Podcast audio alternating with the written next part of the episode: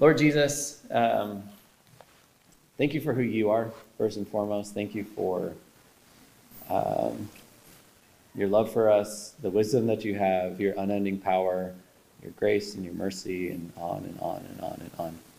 Thank you for the gifts that you've given Garrison. And, and Lord, I ask that your spirit would, would move and be present in this room, that as we, as we spend the next 40 minutes talking about um, a book that you put together, um, Lord, I ask that, that you in your heart would infuse this man, that you would speak uh, well and clearly through him, and that we would be even more in love uh, with your word. We love you. In your name we pray. Amen. Amen. How's it going, guys?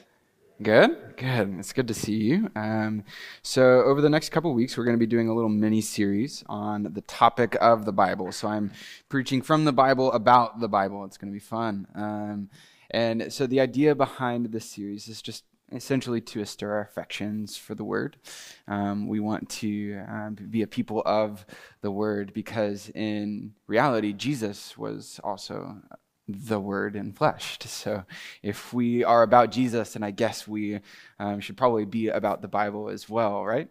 Um, so this week we're going to be talking about the general how do we actually approach the Bible? Where do we begin our conversation with the Bible? And then next week we're going to talk about what it looks like when we begin to start delighting in the Word and what happens when we start to approach the Bible. And so the title of this series is Let's Talk About the Bible. And so in order for this to be a conversation and not just me talking to you about the Bible, um, I actually want to start off with a little bit of conversation, some dialogue between both both of us. If you're new here, uh, sometimes we like to actually talk to each other instead of just me talking at you. So, in two sentences or less, maybe it's just a phrase, I'd love to hear from you. Um, what comes to mind when you think about the Bible? What comes to mind when you think about the Bible? Word of God. It's alive. It's alive grace, redemption, promises. Yes. Wisdom. Mm, life. What was that over here? Roadmap. Big story. That's great. See, okay, these are all amazing. Uh, I love, I love hearing uh, these words. Uh, but sometimes, and okay, so this is this is church, right? And we're supposed to be honest in church, right? So uh, if I'm being honest with myself, I know that sometimes when I approach the scriptures, uh, some of the thoughts that come to mind aren't as flowery and positive. Um, sometimes I, I wrestle with the word, right? Um, so I'd love to hear, like, what, what comes to mind when you think about the word when you go to the other side of the spectrum, when you're wrestling with it? Mm. Contradictory. Wow, that's a good one. Comic book. Impossible. What was that? Compiled by men. Yeah. Sometimes when we read scripture, it seems ridiculous. Right? Hard to comprehend. That's a good one. Any else? Extreme? Lament. Mm. See, these are the things that come to mind when we start to think about the Bible, right? The, the honest truth is, if we were all to, supposed to start talking about our, our belief in the Bible, um, it would it would actually reveal to us, as it has right now, that there are different opinions in the room. We've got the Word of God we've got, hard to comprehend, almost like visceral sometimes, right? So imagine with me, young fifth grade Garrison running around the church with his friends. Okay, so um, it's the night service. It's just ended, and Garrison um, is up on stage with his dad, who's talking to another one of the elders in the church. And uh, one of my friends calls to me from the other side of the sanctuary, so I lightly toss my Bible on the altar and then start darting down the aisle to see what my friend had to talk about. But I didn't get too far. Um, one of the ladies in the church who had taken an odd interest and maybe even obsessive interest in making for sure the children of staff members were actually behaving, stopped me. And she says, Son, I don't know who you think you are, but you're going to walk, not run, walk right back up this aisle and pick up your Bible. The floor is no place for God's word. Amen? Right? So, this is the culture that raised me. It's the Southern conservative Bible Belt how many of you grew up in this culture? Maybe, maybe you didn't. Um, it's the culture of Bible drill. Uh, how many of you guys did Bible drill or sword drill when you were younger? So we've got a few in the room. And, and if you don't know what Bible drill is, this was a statewide competition where kids would compete on how many verses they could memorize and how many or how quickly they could turn to different books of the Bible. I would be lying to you if I said that this didn't turn me into a little bit of a Pharisee. Like, seriously, I'd be listening to the pastor and he'd say something like, turn to the book of Haggai. And then I'd flip there as fast as I could, hit it, look over to my friend and be like, oh, you're using the table of contents? That's cute. Or how many of you guys did Awana? Yeah, so we've got a few in the room. Um, and Awana was amazing. There were some beautiful things that, like the Awana, this children's ministry or program, taught me. But uh, just entertain this with me for a second. This was a program that bribed kids to memorize scripture through giving them fake money. Like,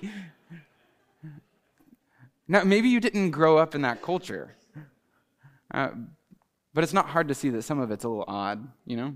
And uh, don't get me wrong, a lot of it was beautiful, and I learned a lot from that from that season. But sometimes I look back at that era of church and I just smile and shake my head. Nowadays, we attend church gatherings, and when it's time for us to take out our Bibles, we, we pull out our mobile apps, right? Now, this transition from leather bound books to megabyte mobile apps may just be one of convenience that aligns to the trends in culture. Um, but I honestly, I, I applaud that advancement. You know, everything is on our devices. Praise God, the Bible is as well. The Bible is more accessible now than it ever has been in history. Yet, even though the accessibility of the Bible has like continually grown, it's also true that we have a lack of biblical engagement in our culture. Have you ever noticed that? Christian researchers took polls discovering that though a vast majority of people claim to be Christians and they truly want to honor Jesus with their lives, most of them also admit to rarely reading their Bibles at all. And so, whether you feel like you fit into this category, it's, it's easy to admit and recognize that there is a severe lack of biblical engagement in our culture. But there's also good news. So, another poll done by Gallup found that many Americans report that they would like to learn more about the Bible.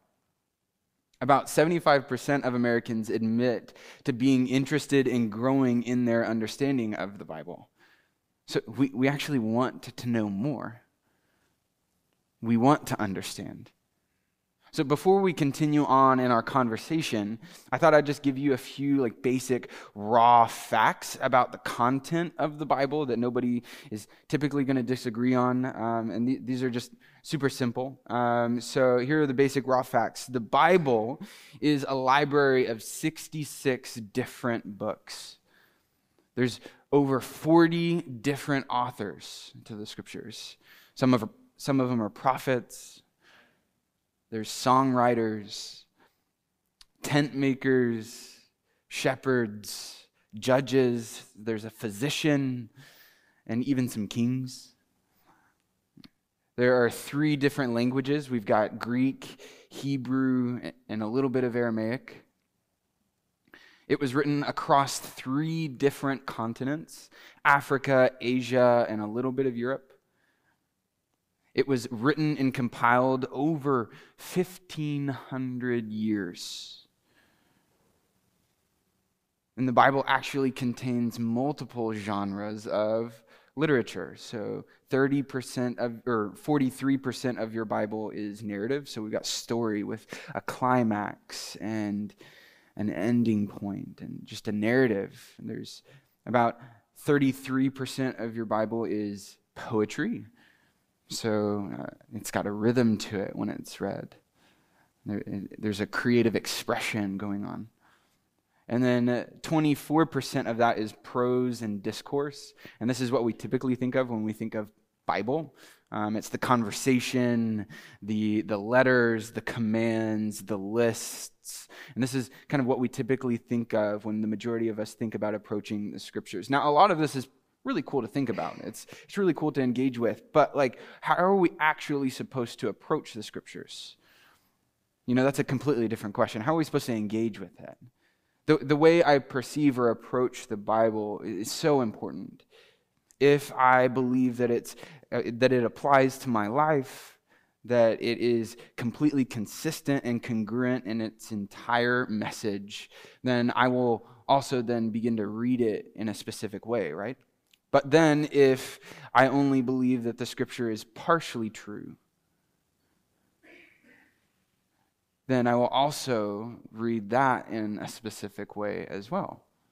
So, so the way we read the Bible and the way we approach the scriptures really matters. Have you ever asked questions like these? It's meant to be taken at face value, or is it meant to be taken at face value? Do I need an extensive degree to fully understand its historical and cultural context?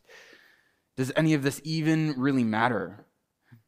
Is the Bible from my time and place or only apply to the old dead guys and the culture that it was written to? Are these even the right questions? How we approach the Bible is so important. So, how are we supposed to approach it? Every generation and culture, for that matter, has approached the scriptures differently. We've uh, approached it with different nuance, and some of those things have been good, and some of them have actually resulted in failing to approach the Bible correctly. So every generation has approached it with good things and bad things. I had conversations with both Steve and Matt to try to get this broader understanding of how they thought their generation, their cultures were approaching the scriptures, and there's just so many different nuances that each culture, each generation has taken to the approach to Scripture. And in our time, I'm beginning to realize that when we begin the conversation about the Bible, it seems like we, we start with the conversation of our belief. Like, what do we individually believe? Or our opinions about the Bible, or even the problems that we have with Scripture. That's, that's where we begin. What do we individually believe? And, and I'm willing to bet, like we did, that like the, there are a lot of different raw opinions about the scriptures. So is that a good thing or bad thing? Right? Like what what do we believe? Now, what we believe can can be a good thing, but it, it can be a dangerous starting point if we're not careful. So l- let me explain what I mean. Have you ever heard the phrase or like read the bumper sticker, the Bible says it, I believe it, that. Nobody knows. That means there's no Southerners in the room. Okay, good. um, the Bible says it. I believe it. That settles it. So there's this like, uh, it was a phrase you'd find it on the back of a bumper sticker. You'd hear people say it confidently. Maybe it's inspiring. It's, it's a great phrase, I guess. But like, what happens when you go off to college and uh, your friend gives you a really good argument and what you thought you believed doesn't settle it anymore? Or what happens when you experience more of life and the answers that you had to life's questions aren't necessarily answering them the way that they did? This phrase should more say, the Bible says that I have to interpret it, and that makes it really complicated. but let's just say your belief is firm, it's, it's strong. Maybe you've never even like questioned the way that you read scripture. Maybe maybe your belief eh, you've had you've had a lot of life experience and to this day you're firm in where you stand with the scriptures. That's that's not a bad thing. That's actually really good. But if our approach to the bible starts with our own belief our own opinions aren't we placing ourselves in authority? The problem with that, with that is that whether your view is positive or it's negative, our understanding of the authority of scriptures, if it is based on the foundation of our own belief, then we are actually elevating ourselves as the authority above the scriptures. But so, so doesn't that give us freedom to put ourselves in this posture of us being the subject and the Bible is the object? Almost as if the Bible is this artifact and we're supposed to be the interpreters, when in fact, in my own experience, the Bible has done a, a much better job at interpreting my own life than I have of interpreting it. What you believe can be a good thing what, what your opinions are can be a good thing, but it can also be a dangerous starting point. We need something more. So, if we can't approach the scriptures starting with our own belief, then where do we start? As followers of Jesus, it is our aim to posture our lives the way that Jesus did his, right? We walk as Jesus walked we live as Jesus lived. We do what Jesus did and is doing right now. And we believe as Jesus believed. So, what if we started our conversation differently about the Bible? What if we started our conversation not on our own belief or our opinions about the scriptures, but what if, what if we started with Jesus? What did Jesus believe about the Bible? Have you ever asked that? See, Jesus approached the scriptures in, in, in, a specific way, and he actually, we, we actually see that in his word. But as followers of Jesus, shouldn't we then aim our lives to approach the scriptures the way that Jesus did? Shouldn't that be the way that we start? Shouldn't that be how we approach the scriptures? So, for the rest of our time, I, w- I want to invite us to look at a few different instances in the Word where we see Jesus actually um, showing us how he approached the Scriptures. And this isn't going to be an extensive list. There's a lot of conversation, and we could go on for weeks and weeks about um, how we should approach the scriptures based on the way that Jesus did. So, like, I, I know that this won't be extensive. I know that this won't be extensive, but um, I, I, do think that these things will be specific for our time and place today. And so I hope you're encouraged. I hope the Lord just stirs your affection um, for Him and for His Word. Um, so in our conversation, we're going to find that Jesus had a deep love for the Scriptures. And that when He approached them, He approached the Bible as inspired. Um, he also approached it as the fulfillment of it. He believed that he was the fulfillment of the word. And to kind of like expound on that point, we're going to recognize that Jesus saw himself as the center of the word when he approached it. So, for starters, we're going to turn to Luke chapter 6, starting in verse 46, and we'll go through 47. Luke chapter 2, verse 46 and 47.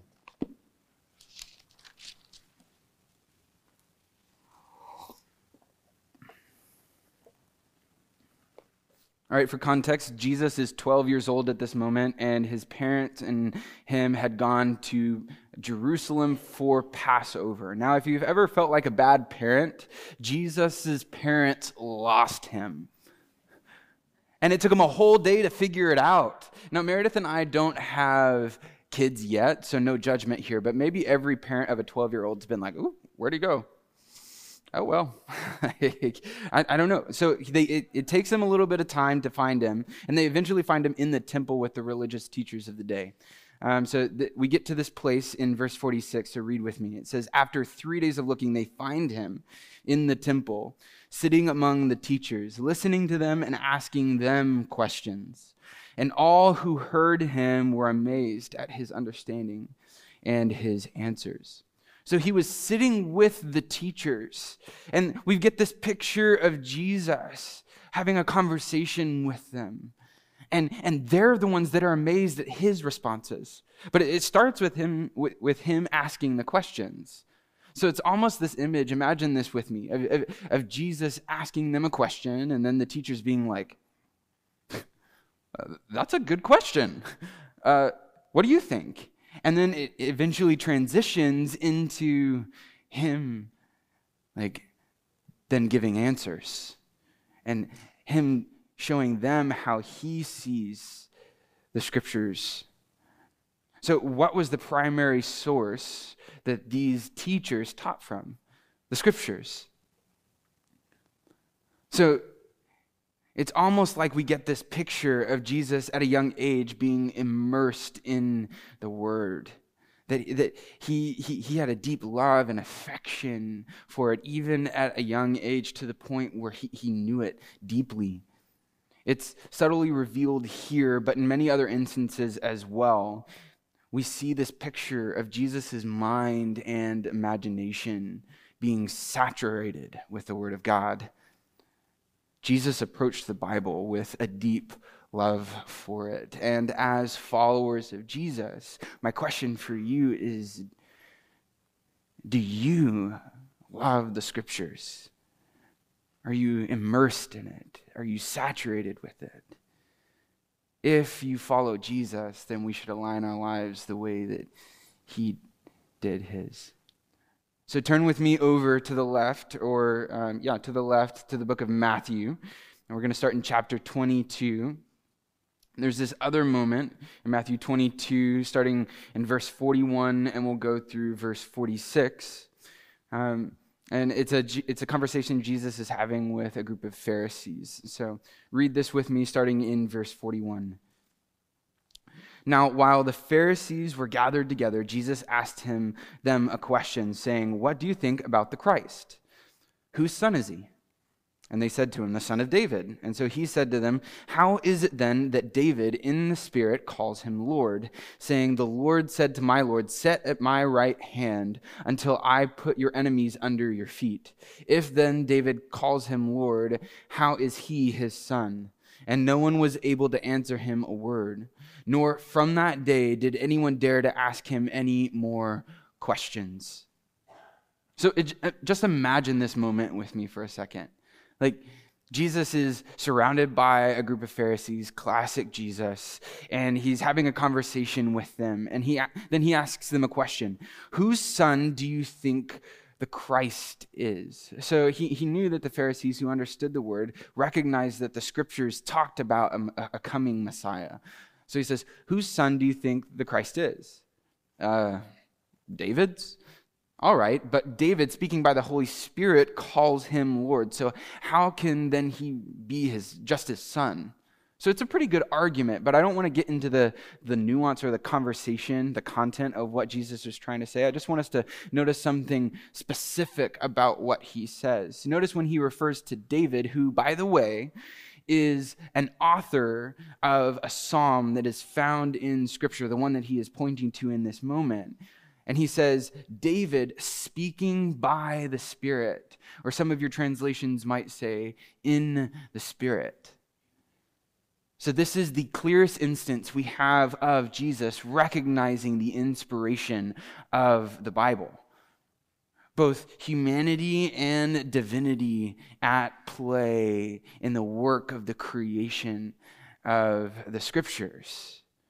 This wasn't David just speaking of his own experiences in accord, but it wasn't also it wasn't David seeing the writings in the heavens and then just writing them down. It was specifically the Spirit's words. No, there's this combination of both. It was inspiration.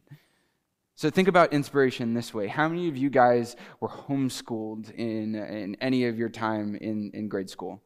I was. So we've got a few in the room. We are the coolest people in the room, I swear. So how many of you um, were uh, are parents of homeschoolers? So you guys are the coolest parents and the coolest teachers. Double whammy. Um, so I was homeschooled in elementary specifically, and then in middle school I went uh, to public school, and I had friends that knew that I was homeschooled and some that didn't. I didn't go around saying, "Hello, my name is Garrison Wash. I'm homeschooled." So it just wasn't a part of the normal conversation, you know. So some of them knew that I had been homeschooled, some of them didn't.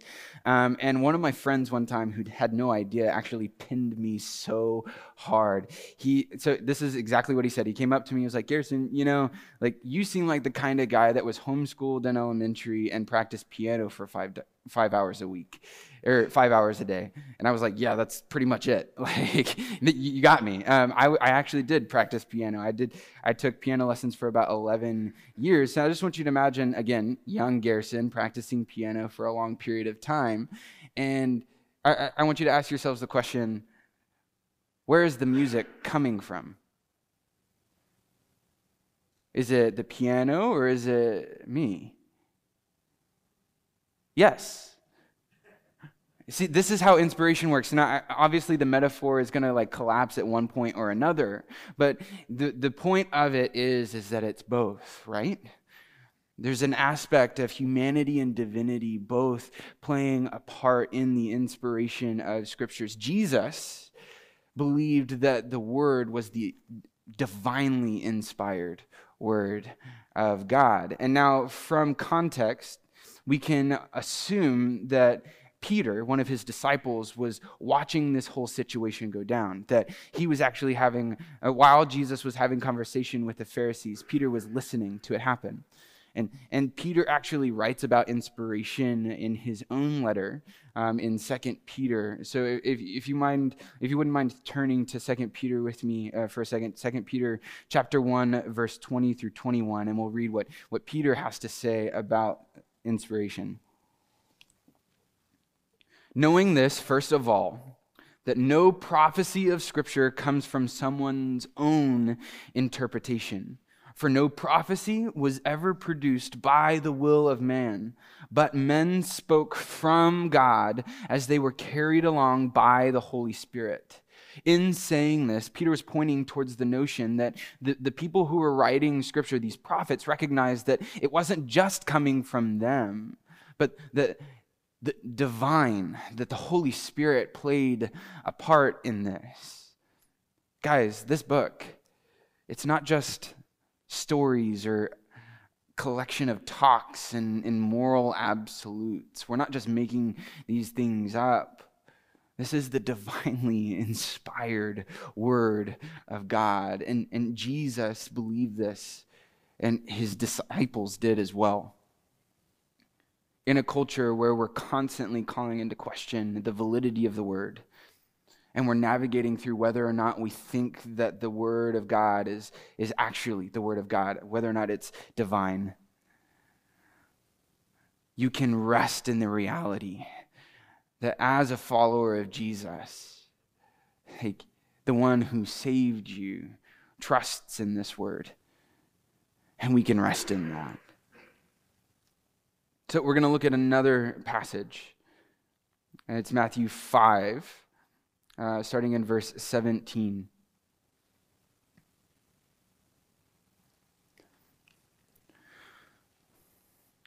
Do not think that I have come to abolish the law and the prophets. I have not come to abolish them, but to fulfill them. So, this word abolish, actually, from the root word, can either mean to loosen or even destroy. And I know that that's a large spectrum, um, but to use a word that's beginning to surface again in our culture, con- cultural context, especially within Christian circles, it's essentially Jesus is saying, Don't think that I have come to deconstruct the scriptures. I have not come to deconstruct them, but to fulfill them. So, in context, scholars believe that at this point in the narrative, Jesus' way of life was so radical, his teaching was so radical that people were beginning to believe that he actually came to do away with the scriptures. That, like, because of the way he was living his life and the things that he was teaching, people were wondering, like, okay, so do, do you believe in the word of God? They were questioning that. So, he, he's responding to that in this moment, and he corrects them. He says, I haven't come to deconstruct the law or the prophets, which is just slang for, for the scriptures. I have not come to abolish them, but to fulfill them. Now, this word fulfill means to bring something to its appointed goal. When a couple says their wedding vows, they are fulfilling their engagement. Or when a ship goes out to sea, they are or it is fulfilling its design and construction. So fulfillment doesn't necessarily always mean the end of things. Uh, sometimes it means bringing it into a different phase of its journey. So the, the ship was always meant to go out to sea, and the engagement ring was always meant to sit next to the wedding ring. And the law and the prophets were always meant to point towards Jesus. He believed that he was the fulfillment to the scriptures, that the word of God actually pointed to him.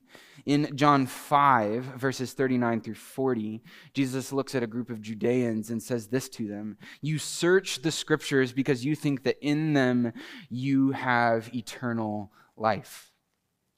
And it is they that bear witness about me, yet you refuse to come to me that you may have life.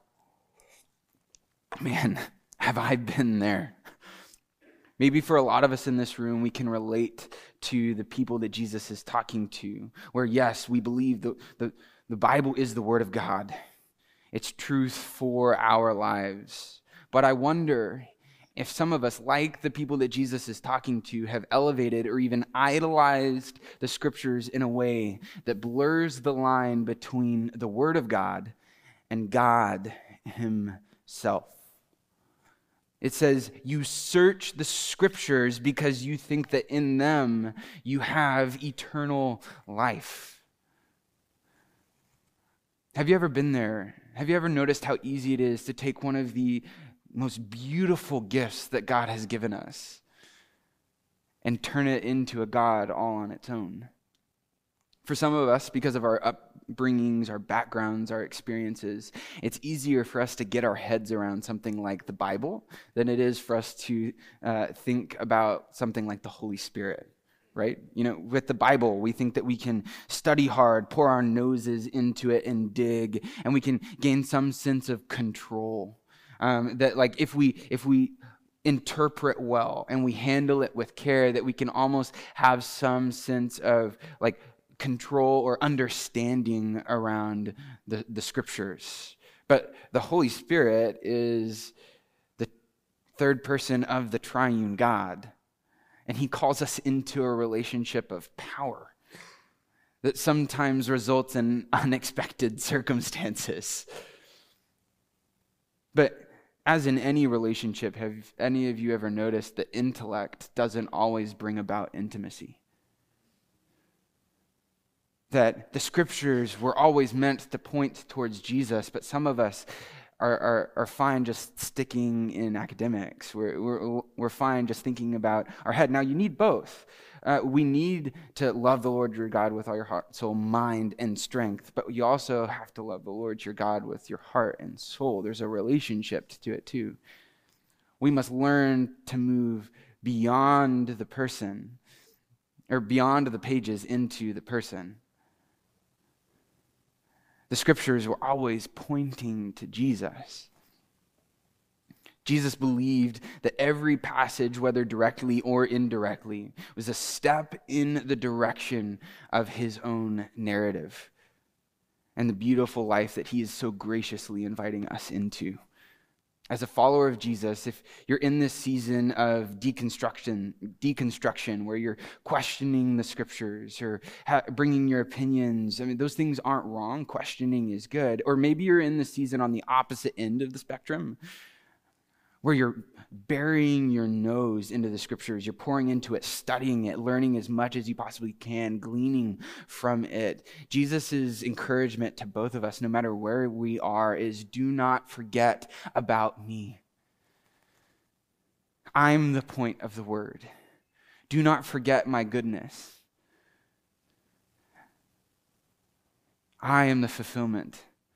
I am at the center. There's this moment in Luke 24 after Jesus is res- resurrected from the grave uh, where he comes to two of his disciples who are going back home and he conceals his identity to them and he, he walks alongside them has conversation with them and then uh, he gets to this point where he recognizes that they're a little bit distraught um, that there's something wrong. And he, he asks them, what's, what's going on? Why are you distraught? And they're like, don't you know? Like, Jesus of Nazareth is dead. Like, and they tell and they explain the whole story. And remember, they don't know who he is at this point in time. He's concealed his identity. And so they're explaining these things to him. And then this is how Jesus responds. He says in verse 25, and he said to them, O foolish ones, slow of heart to believe all that the prophets have spoken. Was it not necessary that the Christ should suffer these things and enter into his glory? And beginning with Moses and all the prophets, he interpreted to them in all the scriptures the things concerning himself.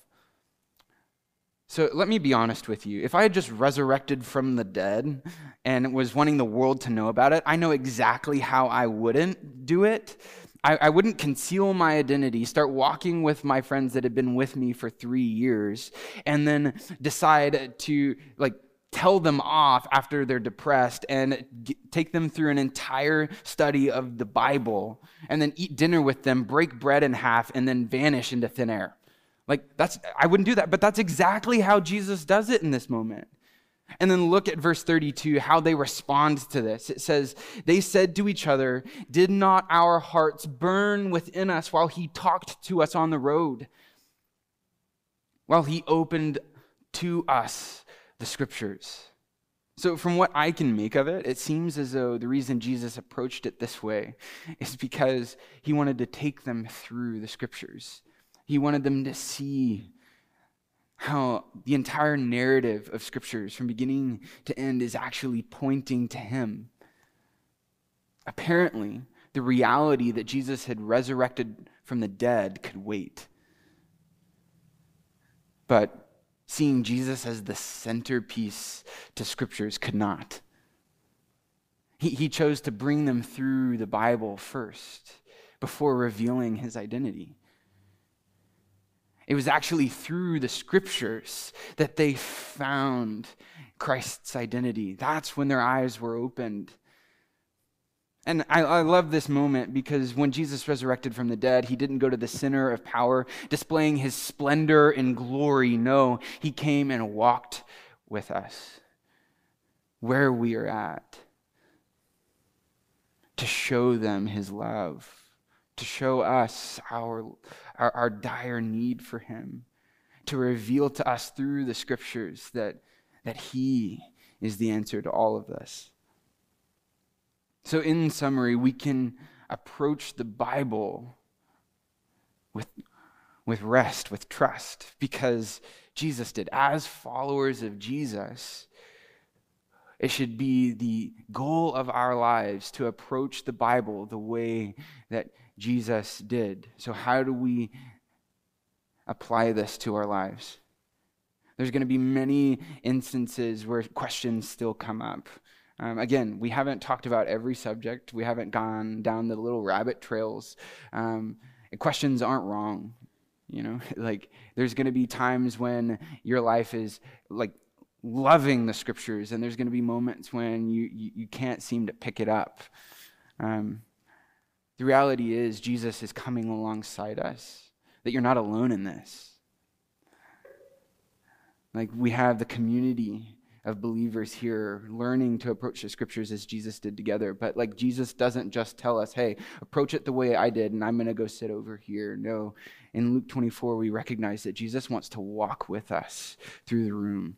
I was talking uh, to Ryan earlier um, today, and he, he created the analogy what if you were reading the Harry Potter novels and J.K. Rowling was sitting right there next to you, and you could like legitimately ask her questions about things? Like, this is a relationship. Like, Jesus is in the room right now, and he wants to reveal to you the scriptures.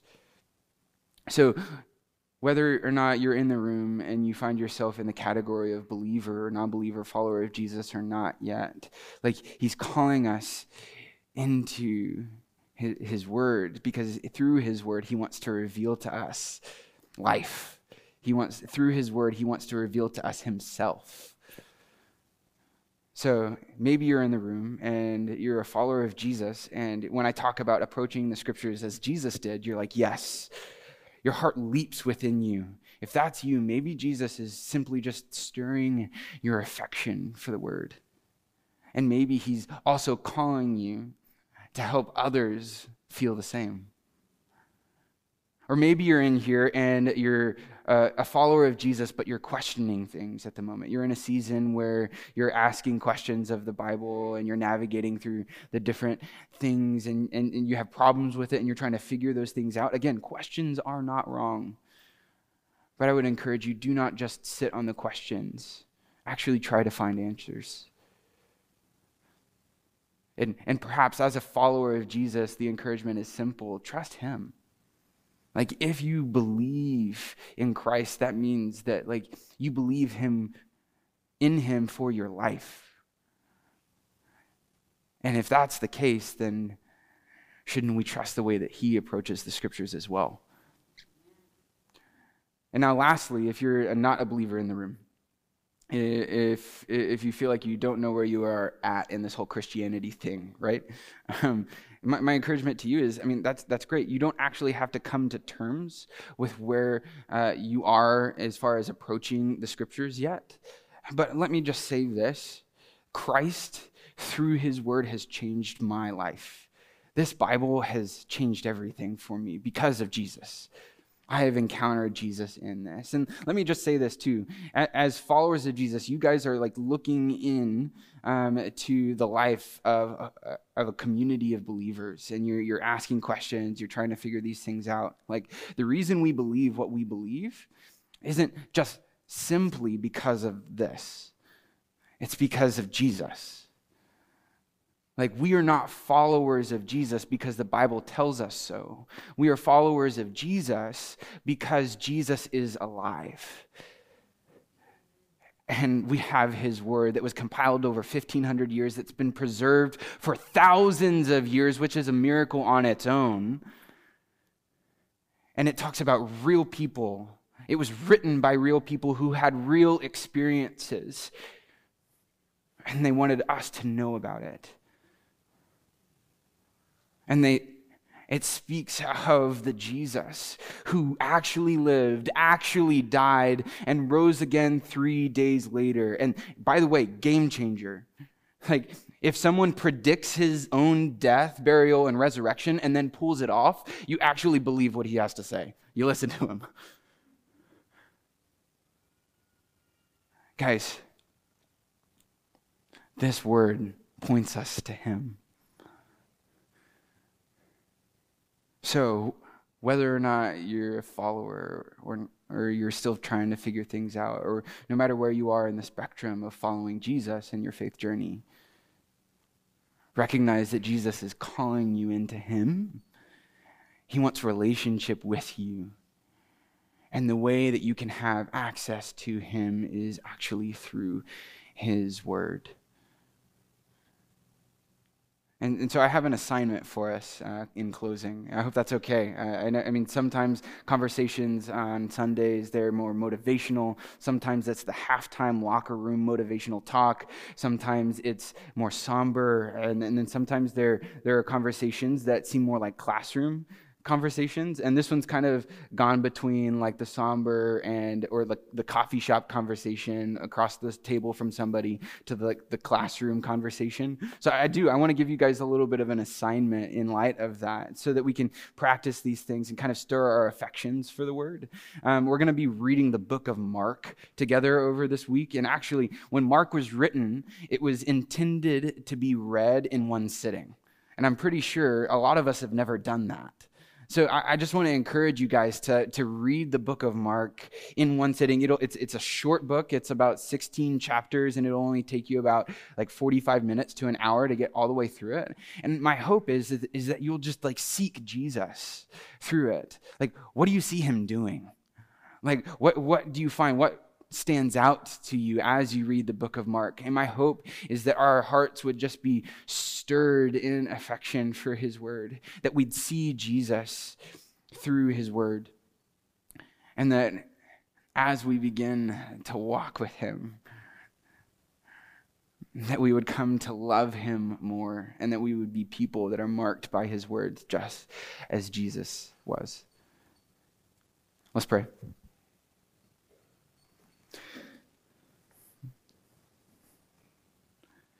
Father, we love you. We thank you for providing your word. We thank you for meeting us where we are at. Um, Jesus, you are, you are good. You are great.